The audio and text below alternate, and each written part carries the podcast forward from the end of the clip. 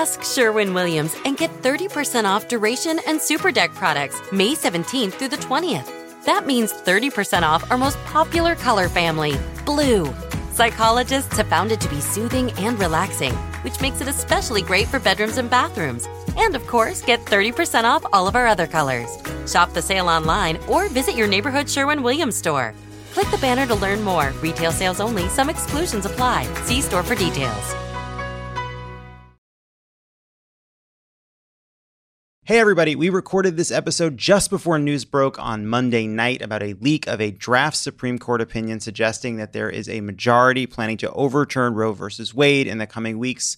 We wanted to point to the Strict Scrutiny podcast where Leah Litman, Kate Shaw, and Melissa Murray will be putting out an update Tuesday afternoon to help break down this draft ruling, what we know, what we don't. They are an incredible resource, and we are so glad they're part of the Crooked Network, so please check that out.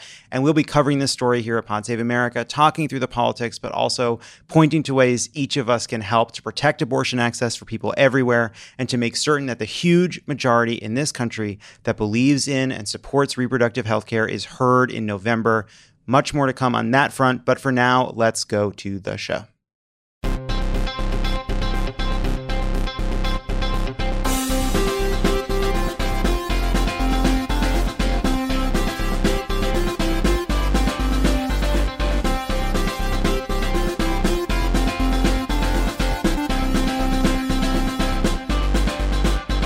Welcome to Pod Save America. I'm John Favreau. I'm John Lovett. I'm Tommy Vitor. On today's show, the midterms are six months away, and new polling has the race closer than you might expect. Donald Trump forgets who he endorsed in Ohio. And later, we have some fun with the highlights and lowlights of Saturday's White House Correspondents' Dinner. But first, this week on Offline, I talked to tech policy expert Renee DiResta about Elon Musk buying Twitter. What else?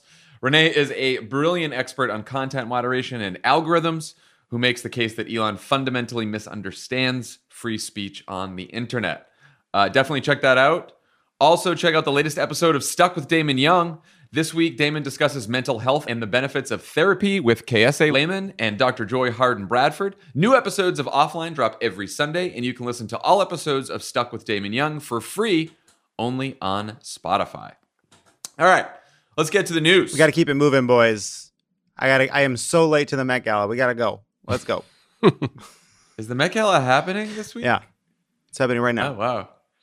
I felt like we were. Everyone was just yelling about A O C's dress like three weeks ago. It's like been a year already. Time flies when you're having fun, you know. Wow. Wow. Okay. Anyway, we're now six months out from the twenty twenty-two midterms, and uh, a new poll from A B C and The Washington Post gives us a picture of where things stand that pretty much tracks with the five thirty-eight averages. Joe Biden's approval is forty-two percent positive and fifty-two percent negative, which is a slight increase from the last few months. It's something. Uh, forty-six percent of voters say they'd vote for the Democrat in their congressional district, while forty-five percent say they'd vote for the Republican. Also a slight increase for Democrats, though the five thirty-eight average still has Republicans leading by a little over two points. Uh, the most important issues to voters in the polls are the economy and specifically inflation, two issues where they say they trust Republicans over Democrats by around twenty points. Woof. Uh, Rep- yeah, woof. Republicans are also more trusted on the issue of crime by twelve points and immigration by a closer three points. I was kind of surprised about that. While Democrats are more trusted by double-digit margins on the issues of abortion, education and schools, and equal treatment of people regardless of race, ethnicity, sexual orientation, or gender identity. In another sign that Democrats are growing more comfortable taking on what we've all said is Republican overreach on the so-called culture war issues, President Biden took on book banning at last week's Teacher of the Year ceremony at the White House. Today, there are too many politicians trying to score political points, trying to ban books, all because it doesn't fit somebody's political agenda. We gotta stop making the target of the culture wars. Uh, guys, what are your general reactions to the post-A B C poll on uh, where Democrats stand six months out from the midterms? Tommy? Uh, pretty nervous to quite nervous, plus or minus five nervouses. like, I mean, I know it's better than some of the other polls we've seen, but nine out of ten Americans concerned with inflation, forty-four percent upset about it. That's a big problem, and it's a big problem that you have very little ability to solve even as president. because, you know, because, you know, the, the challenge with inflation is you can have a great job. There's some other economic indicators in the poll that, like, you know, more people feel like they can find a good paying job. But the problem with inflation is you can have a, a job that pays you well, but you still worry that the economy can slip away from you because prices are going up. And there's just a lot of headwinds economically. The war in Ukraine's not slowing down. That's going to keep energy and food costs high, like lockdowns in China, the stock market is down for the year. So I'm nervous. And the Republicans have a much easier job, which is just block everything Joe Biden tries to do with Joe Manchin's help. And uh, yeah, it's not a great setup. Love it. I already issued my woof. Uh, one other number that is troubling is how much more enthusiastic Republicans are about turning out right now than Democrats, which makes me skeptical of how close these uh, uh, generic ballot numbers are. And, uh, you know, when Republicans have a twenty-point advantage on the two most important issues going into the midterms, that's very bad. And it was I, striking, I will, actually. It was striking, actually, too. What I was the, the, the thing I thought the, my biggest takeaway from looking at this is, like, why are these fucking idiots talking about Disney? they're they're gonna they're gonna win this thing in a rout if they can just keep their mouths closed. Jesus, this is what I'm saying. It's unbelievable. It, it's just like they, like, you know, we have all the, we've we've talked a million times about this, about the culture war issues, but, like, they have on a number of issues now, book banning. And that's why Biden was talking about it on Disney, on a couple of things. They have far overreached where the polling is. And uh, they don't really need to do it, but they can't help themselves because they're extremists, you know? I mean, I do think, Levitt, to your point, like, yes, Republicans are more enthusiastic to vote. This is not terribly surprising. The party in power has a more difficult time getting their voters motivated than the party out of power. That happens almost every single midterm we've been alive. Um There had been some thought that maybe this would change because uh, the Democratic Party now has the disproportionate share of college-educated voters in our coalition, which we didn't always used to have. And college-educated voters tend to be the more reliable voters in a midterm. Um, but the problem there is, as we saw in Virginia in twenty twenty-one, um, non-college-educated Trump voters seem to be turning out even in midterm and off-year races, which had not usually been the case in, before Trump was president, which is something now we have to contend with. Um, I do think, Tommy, too, to your point, like, it may be boring, redundant, not make for the most exciting content, but, like, it's clear from this polling and all the polling that we've seen that the election's going to hinge on voter concerns over inflation, right? Mm-hmm. And there's, like, there's very little control you have over inflation. Um, but, and also to the point, you know, that a lot of liberals on Twitter make, which is like, oh, the media, it's the media's fault because the media's not covering The, the the the booming economy and all the jobs created. Well, there's a question in here about, like, how easy do you think it is to find a good paying job? And people are saying pretty easy, including Republican voters. Mostly Republican voters. And so the problem is not necessarily that people are, don't know that under Joe Biden we've created a lot of jobs. It's that they're like, yeah, that's not my problem. My problem is shit's expensive. People aren't stupid. They go to the store and they're like, oh, hamburger meat is more expensive. That is bad. They drive by the gas pump and they say, oh, Four, ga- four gallons. In fact, like, it's like, it's so insulting when we treat voters like they're just victims of the media when it comes to something as simple as inflation. Like, sure, it can get covered too often, or it can, you know, disproportionately, but people are really feeling this. And if you try to explain it away like that, you just seem dismissive of their concerns. It's so stupid. And I have seen some uh, like experts point out, I think correctly, that but for stimulus, we could have been in a much darker economic position, right? With, like, far more job losses, far more dislocation, far more misery. But it's just tough to make the argument that this form of economic pain is better than the alternative. It's not a great message. Yeah. And again, I think that there was a section of Biden's State of the Union where he nails what I think is the best, most effective message, or at least the message that gives you the best shot, which is like, here are all my plans to lower costs for people, since costs are the most important concern for voters. Republicans' plans would make your costs even higher than they are now. I'm for lowering costs for these things, they're for raising costs. I'm trying to get stuff done. You give me more Democrats because I have two Democrats in the Senate who aren't very cooperative.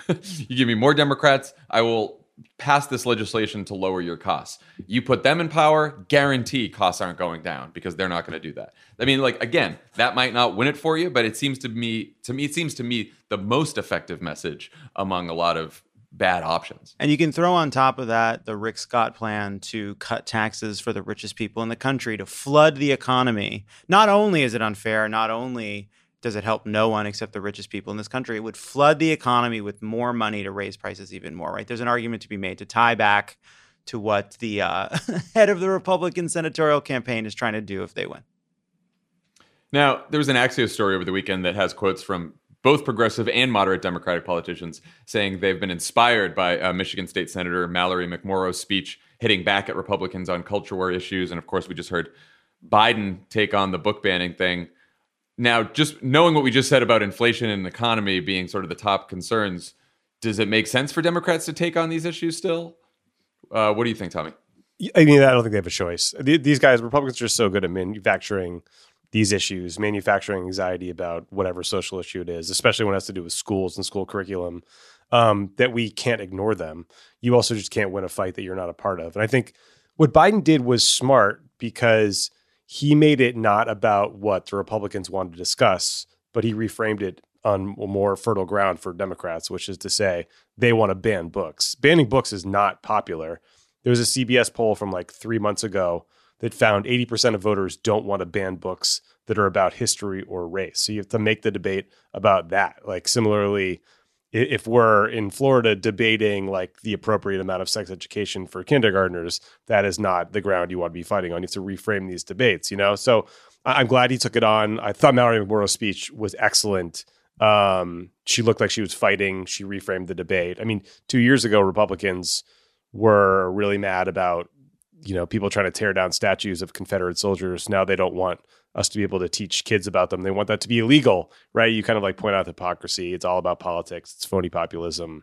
Pivot to Rick Scott. But I do think you have to take it on. It is funny that we're sitting here like having to bring out poll numbers like, hey, you know what? Banning books. Banning books. Not so bad. Popular. I got a poll that says it's not that popular. yeah, and I, and I also think it's also like, don't get wrapped around the axle of the bullshit they've been spewing about the technicalities that they're trying to claim are written into the law. They want to bully gay kids. They want to threaten gay teachers. They want to ban books.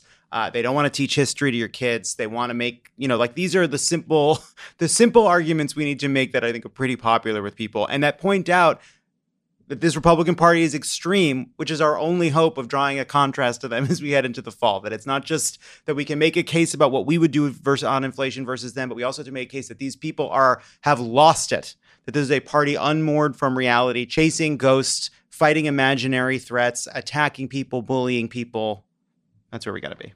They want to use the power of the state to retaliate against private businesses who hold different beliefs than the ruling party.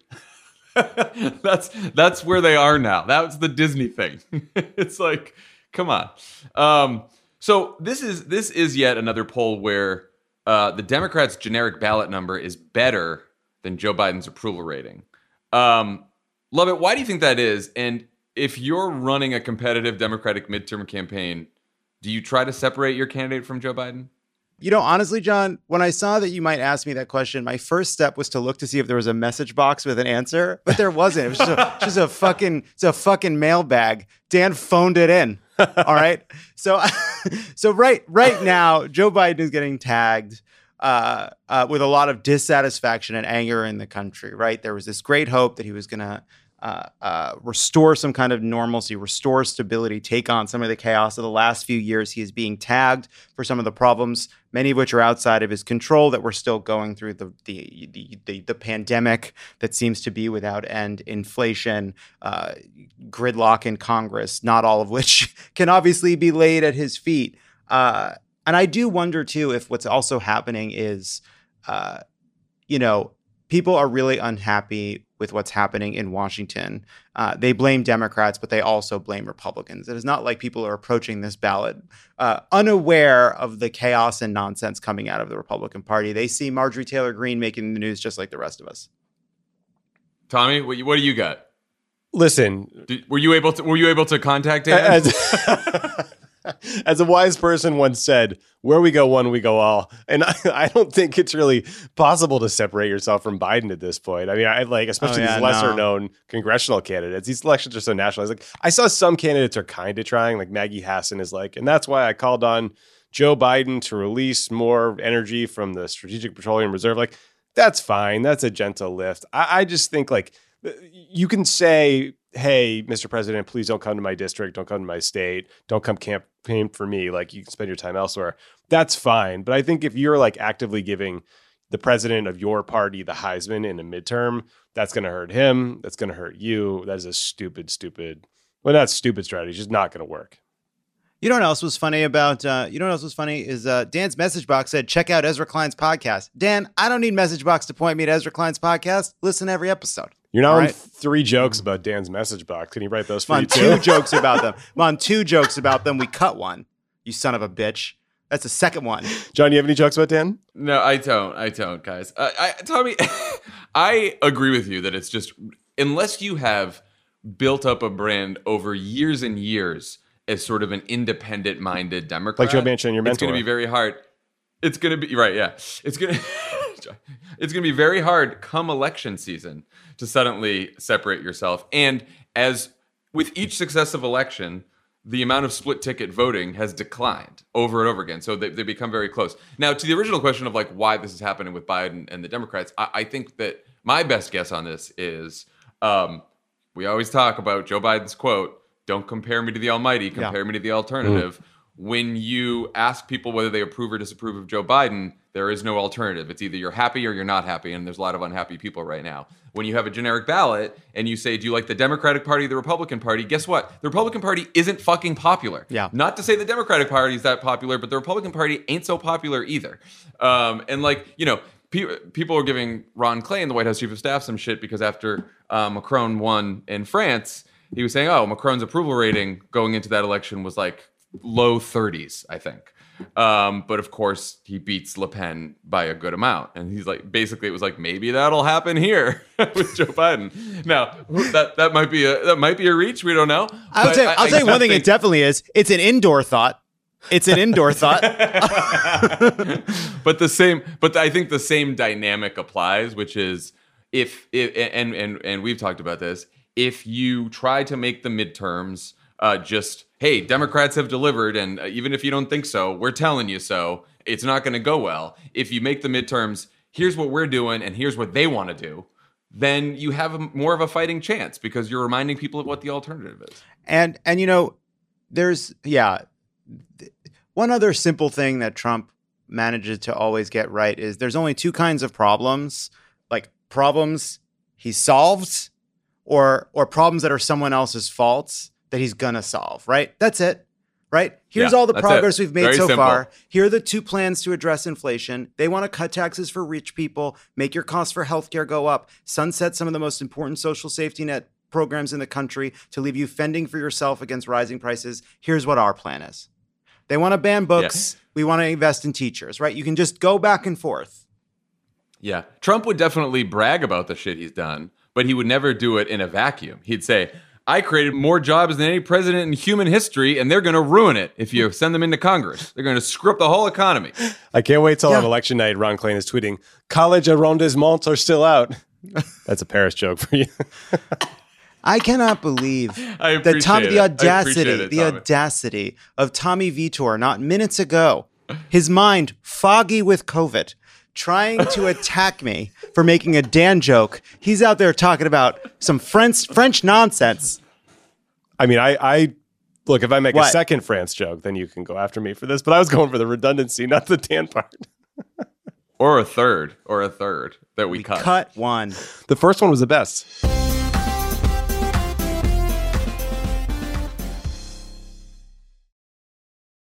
Ask Sherwin-Williams and get thirty percent off Duration and Super Deck products May seventeenth through the twentieth. That means thirty percent off our most popular color family, blue. Psychologists have found it to be soothing and relaxing, which makes it especially great for bedrooms and bathrooms. And, of course, get thirty percent off all of our other colors. Shop the sale online or visit your neighborhood Sherwin-Williams store. Click the banner to learn more. Retail sales only. Some exclusions apply. See store for details.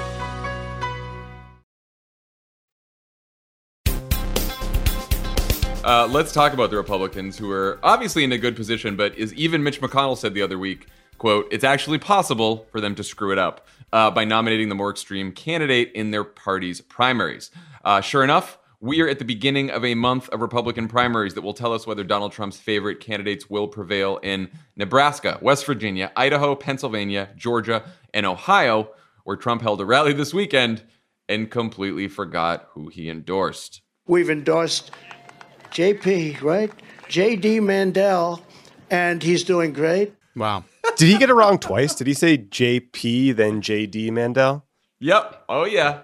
Yeah, he got he, all sorts of wrong. You know what? All sorts wrong. I know this is re- nonsense. I know this won't matter. I know this is resistance, clickbait, idiocy that won't move a single voter. I don't care. I love this. I love this. Yeah. This is for me. I, you cannot take this away from me. This race triggers me like no other. J D Vance is terrible. Josh Mandel is bigger. His most MAGA opponent is terrible. I hate them both. They're both likely to win. This is my moment. Don't take it away. I wouldn't. I wouldn't dream of it, Tommy. Thank you. T- Love it. Do you do, do you think that was a Freudian slip, or is uh, or should we make Donald Trump draw a clock? What do you think? I, look, I don't. I never think it's a mistake to try to see where Donald Trump is cognitively. I think it's always a good idea. Um, I, he's a, whatever. He's an idiot. He forgot which person. He doesn't care. He's barely paying attention. You know, it's like, yeah, the honor like, all wore like, off. I'm for I'm for whoever uh, whoever they told me they thought was going to win because I want to be a fucking loser. Yeah, I'm for whoever Peter Thiel told me. I don't know. I don't I don't give a fuck. These guys all suck. Also, by the way, shame on J D Vance for being younger than us. I know he's young. What? He's like yeah, he is. But you don't you can't see it on his face because I think the lying has aged him. Yeah, the lying has aged him.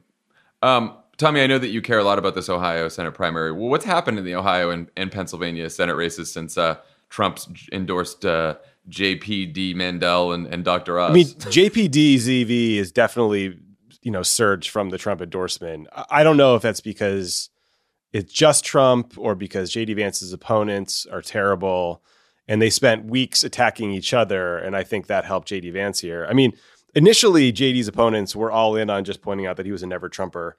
Uh, and that he criticized Trump back in twenty sixteen, and that hurt him. But I think Dave uh, Weigel from The Washington Post pointed out that um, John Kasich won the G O P primary in Ohio. So there's a lot of Republicans in Ohio who were uh, against Trump before they were for him. You know, the, the but like this guy Gibbons, what's his name? I forget his first name. He spent ten million dollars of his own money. He nearly got into a fist fight with Josh Mandel on stage at an event. It's not that hard to look like the reasonable guy. And like J D Vance, as much as he drives me crazy, Mike Gibbons, thank you, Elijah, um, you know, like has some political skills. He is, you know, pandering relentlessly to the base and triggering us on Twitter, but that that's effective. There's one state senator named Matt Dolan, who is the kind of like move on from Trump candidate, but he gets attacked because his family changed the name of the Cleveland Indians to a name that wasn't racist. And that's just a, a sin in twenty twenty-two. You can't do that. So that's Ohio. Trump is very upset. Trump Trump said he doesn't belong in the Senate because he changed his family changed the name from the Indians it's to just, the Guardians. Uh, it's too um, much. I, I will say to, about Matt Dolan, State Senator Matt Dolan. So the primary is today. You're listening to this on a Tuesday. Uh, the primary in Ohio is today. Uh, the last poll. Trafal- Trafalgar. Remember Trafalgar? With the mustache. Trafal- Trafalgar. Trafalgar? Trafalgar? Trafalgar. It was always a poll. Trafalgar? Rafalka? It was the poll that pissed me off all the time. Um, their last poll has J D Vance twenty-six point two, Matt Dolan twenty-two, Josh Mandel twenty point eight. Fingers crossed. Matt Dolan coming on strong. Coming Here's on the, strong. One thing that I just, one thing that is striking. And it, I do think it goes to, you know, how what the what both the effectiveness and limits of a Trump endorsement. These primaries, this one taking place in Pennsylvania, the Republican primary in Pennsylvania, this this primary, Nebraska, these we are through the fucking looking glass. This is not like there's no policy. There's just there's just like withering attacks, just racist. Just vi- it's all fucking vibes. These guys are it's going after vibes. Each other on vibes. There's nothing. There's no substance left whatsoever. Nothing. And and all the voters that are participating in this thing, right? If you're a Republican primary voter kind of trying to decide between heinous people like J D Vance and Josh Mandel, you're part of this ecosystem where you are getting just the absolute worst godforsaken information on the planet. You have no guideposts. You are you are floating in outer space. And it's just like that is the future we are heading towards, right? Like what is happening inside of these primaries, complete, complete substance-free primaries. Uh, it's chilling. It's yeah. chilling. I'll just say that. Whoever wins, we lose. That's all I'm pointing out. That's right. I mean, Pennsylvania is it's an interesting one because that it appears to be tied. You have Doctor Oz gets the Trump endorsement, but he's still statistically tied with some hedge fund goober named David McCormick. Um, Doctor Oz, the Harvard-educated, formerly liberal quack doctor who served in the Turkish military, like not like an obvious fit for the Republican primary electorate in Pennsylvania. It's not necessarily catching fire. He's got name I D money and he's got Trump. And I'm not sure that he's like wielding the endorsement as deftly as J D Vance is. Um, there are some focus groups I saw uh, on the most recent Republican debate in Pennsylvania where people were just kind of groaning when Doctor Oz kept mentioning Trump like every five seconds, right? It's sort of like all uh, he has. Whereas J D has like, the hillbilly elegy, Meemaw, Peepaw, the like opiate stuff, the anti-tech stuff, despite being, again, just awash in tech money from Peter Thiel. So I don't know. This one's a little more of a toss-up. What does David McCormick have? It just is it his his hedge fund, his hedge fund billions, cash. And his, his wife who works for the Trump administration. Some brand spanking new Timberland boots for him to walk around in. A very shiny truck. The two of them pretending to be salt of the earth, driving around Pennsylvania. So fucking it. Funny.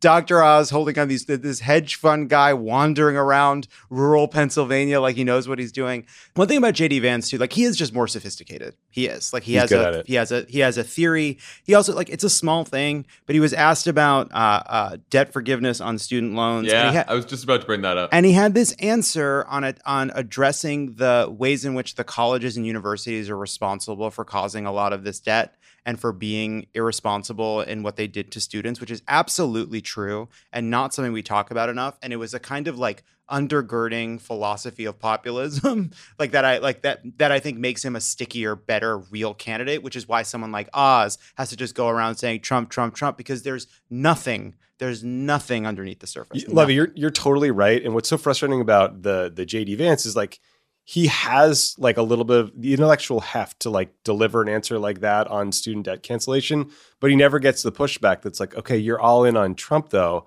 And he was the guy who just like let all the for-profit colleges off the hook who got all these veterans in a lot of cases to go to these schools, get huge loans from the G I Bill, never graduate and get bankrupted, right? Like there's a really good substantive argument for all of this that's just not really happening in any of the races because it's just like Trump, Trump, Trump. Ohio is a Republican-leaning state, and if J D Vance wins the primary, he will appear to be a Republican-leaning candidate in the general election, yeah. Right? And he will do it probably in a, in a more deft way, almost assuredly in a more deft way than Josh Mandel would.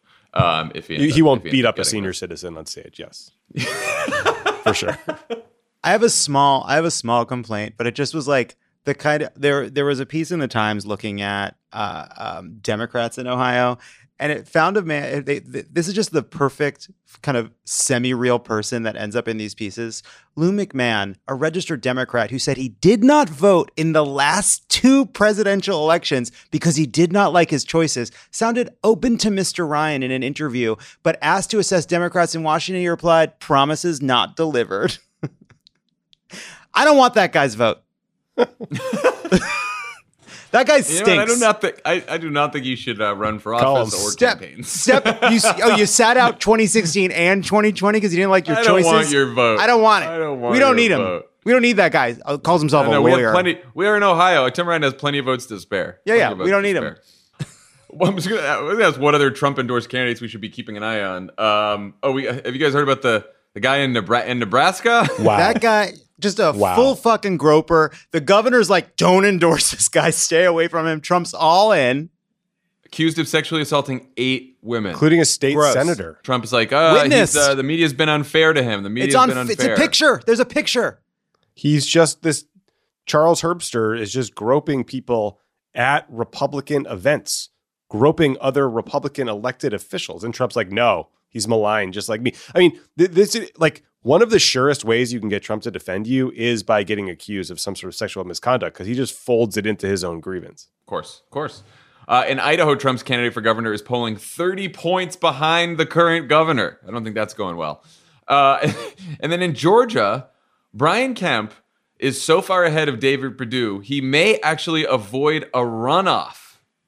That is that is Trump being uh, more narcissistic than he is strategic, because obviously he just hates Brian Kemp for the sin of kind of believing in elections for fifteen seconds after stealing it from Stacey Abrams. Kind of. Just yeah, be- kind believing of. it just enough for five seconds or like not be- not disbelieving in them enough. But uh, the problem is he's he's endorsed uh, uh, Perdue, and Perdue seems to be unaware why he's running mm-hmm. for office. He seems to have no interest in it whatsoever. He seems bored by the prospect. Terrible totally candidate. No, no energy, no enthusiasm. Just a terrible, terrible person and candidate. Yeah. Here's how. Here's how. Here's how Trump's closing out that race. This is what Trump said today. Quote, a vote for Brian Kemp in this primary is a vote for Stacey Abrams. And I'll tell you, I don't, I know, I love it. And I tell you, I don't believe Republicans are going to go out and vote in a general election for Brian Kemp because they thought we won the election.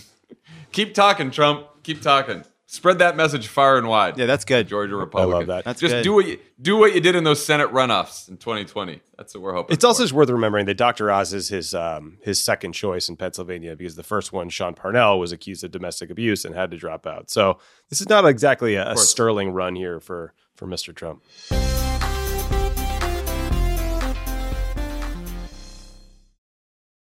Ask Sherwin-Williams and get thirty percent off Duration and Super Deck products May seventeenth through the twentieth. That means thirty percent off our most popular color family, blue. Psychologists have found it to be soothing and relaxing, which makes it especially great for bedrooms and bathrooms. And, of course, get thirty percent off all of our other colors. Shop the sale online or visit your neighborhood Sherwin-Williams store. Click the banner to learn more. Retail sales only. Some exclusions apply. See store for details.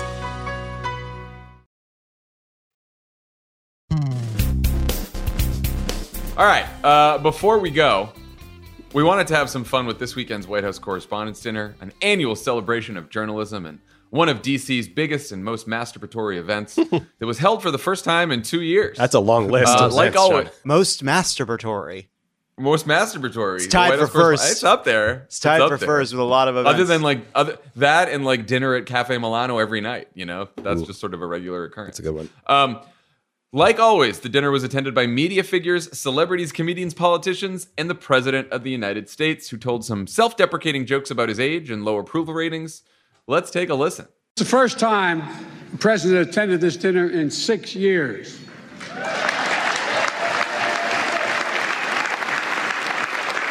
understandable. We had a horrible plague, followed by two years of COVID. I'm not really here to roast the G O P. That's not my style. Besides, there's nothing I can say about the G O P that Kevin McCarthy hasn't already put on tape. But Republicans seem to support one fella, some guy named Brandon. He's having a really good year, and I'm kind of happy for him. Love it. What'd you think? How'd Biden do? You know, look, he got he started it, and he ended it. In the middle, he landed some of those jokes. I think he did. I think he did fine. I think he did great. I think he got through it. It could have been a fucking disaster. I love the Brandon one, in part because like the "Let's Go Brandon" thing is a kind of genuinely funny thing that emerged from whatever Biden opposition is out there. That's not as hateful as their usual screeds, and he kind of like showed that he could laugh along with it, own the joke. Landed the joke. It was it was pretty well done. I thought he was good. I kind of wish he told that Brandon joke like five months ago. I do too. When it first happened, just just at a normal event, that would have been that would have really yeah. popped the whole bubble right totally. there. Yeah, yeah. And I also do think like they made a choice, which was he did like some jokes. I think he did. I think he did pretty well in the comedy section, and like, uh, but then there's something about Joe Biden, like. Every president ends the Correspondents' Dinner with like a serious close. It was always like we did every year. You always ended with a serious close. And there was something about the way Joe Biden did it that felt more like it was very important to him. Like he really like he you you see like that there's that part of him that's just this Washington guy that's been in Washington forever. Like he really takes it as a relationship that he has rather than an obligation he had to perform. It like felt very sincere. Like he was really thoughtful about what he wanted to say at the end there. Uh, and I think it worked. Like I think it was really moving. It was actually like surprisingly effective to have him kind of spend that time. Yeah, Joe Biden is a creature of Washington in both the the, the best and the worst ways, right? Like it's, he's just he when Barack Obama would do that dinner, he was like excited to tell the jokes by the time we got there. But the whole rest of the time at the dinner, you could tell he was like, what the fuck am I doing here?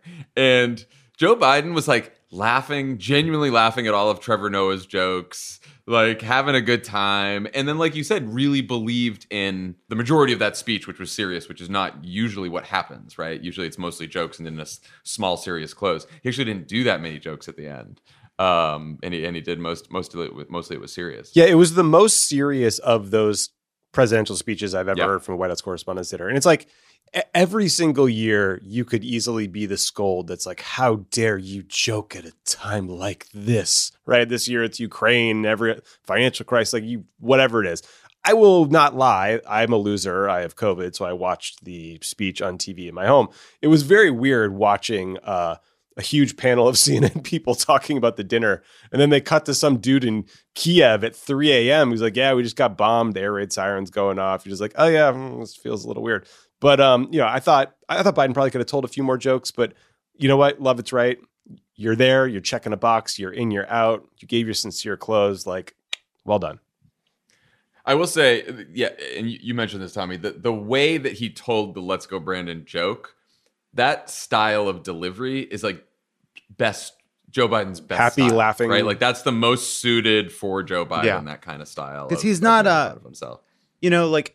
He is, Joe Biden is more like a traditional politician. When he's up there, it is a bit more like when Bill Clinton was up there or George W. Bush was out there. Like Obama was like an exception. Like Obama, Obama approached it like a late night host, and like that's not Joe Biden. He's just a just an yeah. old politician. He told some politician jokes, and I thought it went great. Obama was young enough to be cool, relatively like tied to the culture and like competitive, so he wanted to kill it.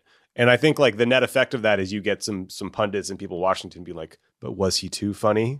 Like, did he go too far this year? It's like, oh, shut the, come on. Well, with Obama, there was always a joke or two that ended up generating a bunch of controversy. It's Monday, late Monday now. There is, we're recording this late Monday. There is no, no. controversy generated from Joe Biden's jokes, which honestly, for the White House, great. Yeah, they don't need great. That's what thing. You want. They do not need another no, thing. They're good. Uh, Trevor Noah headlined the event, giving the traditional roast of the president and the media. Uh, take a listen. We all saw what happened at the Oscars. Um, I've actually been a little bit worried about tonight. I, I won't lie. You know, I was like, what if I make like a really mean joke, you know, about like Kellyanne Conway, and then her husband rushes up on the stage and thanks me. The great chef Jose Andres is joining us here tonight. Give it up for him, people. My good friend in the room. Whenever there's a disaster anywhere in the world, Chef Jose is there. Which I guess is why he's sitting at the C N N table tonight. Fox News is sort of like a Waffle House. Yeah, it's relatively normal in the afternoon, but as soon as the sun goes down, there's a drunk lady named Janine threatening to fight every Mexican who comes in. A lot of big media names in the room tonight. Chuck Todd is here. Chuck, you here? Yeah? How you doing? I'd ask a follow-up, but I know you don't know what those are. Wow. Just absolutely... Uh, really murdered Chuck. I, my one thing with that is, you know, all right, all right. Fox News primetime is worse than Fox News during the day. Let's let's dispense with the fiction that Fox News during the day is okay. I know, all right, I know, it's a it's it's a trope. It's over. Yeah, those are great, great jokes. I can't believe uh, Matt Negrin let that joke through. Well, ma- ma- yeah, Matt's a, uh, a, a guy who works at the Daily Show, used to be a political reporter. His hands were, uh, fingerprints were all over that Chuck Todd joke since Matt basically watches the Sunday shows every weekend to send himself off into the, the stratosphere and get angry. But uh, I thought Trevor Noah was very funny. Very funny. We we didn't play uh, we didn't play Biden's Chuck Todd joke, but there were two. Chuck Todd got got, got hit by the president and Trevor Noah. Biden Biden did a great job, but there was a there was a, a couple there was a couple moments where um you know look, as I've said before, often watching Biden uh, uh, give a, a big speech is like watching a small plane in a storm. You know, you just it's rolling, it's out. You just want it to get to the ground safely. There was, I feel like, around that Chuck Todd joke in the Biden speech, we had some pretty severe turbulence. What was the joke? I forget what it was. Well, there was the, the coup, the, the Donald Trump coup joke didn't really land as as well. No, uh, for for Biden. What was the What was the Biden was, Chuck Todd one though? He said something like, um, I'm not, he said something about Meet the Press, and I'm not he getting invited back. That Billy, we said that, you know, Billy, uh, uh, Billy Eichner did a great job. He should, maybe he should host Meet the Press. It would help their ratings. I don't think I'm getting uh, invited back. And then he kind of like got embarrassed, I think, in the moment about how mean he felt. And he was like, oh, I'm not getting, yeah, he sort of interrupted himself. The Chuck Todd was murdered a couple times. Um, yeah. No, I thought Trevor did great. I mean, I think like it, it's always tough when you're the comedian because you think like, all right, what are the jokes that are funny to the room and to D C, who are a bunch of like nerdy political insiders, but also funny to people beyond D C who are maybe watching this, right? And so you always have to sort of toe that line. Um, but I actually think he did it pretty well. Yeah, I mean, what's uh, I feel like one thing we learned over the years though is that that room has plenty of nerdy insiders in it, but it's actually. There, it's it's a pretty broad group of people, and some of the more insidery stuff actually works less well than you'd expect, right? Like they're not actually. I think that the group of people that are truly up on the dumbest of Twitter bullshit is so small that even if they're all in that room, it's not enough people to fill that room. Yeah, that's right. Which is a good lesson for us all. Mm-hmm. And they um and they don't take jokes at the media's expense very well. You are far more likely to get.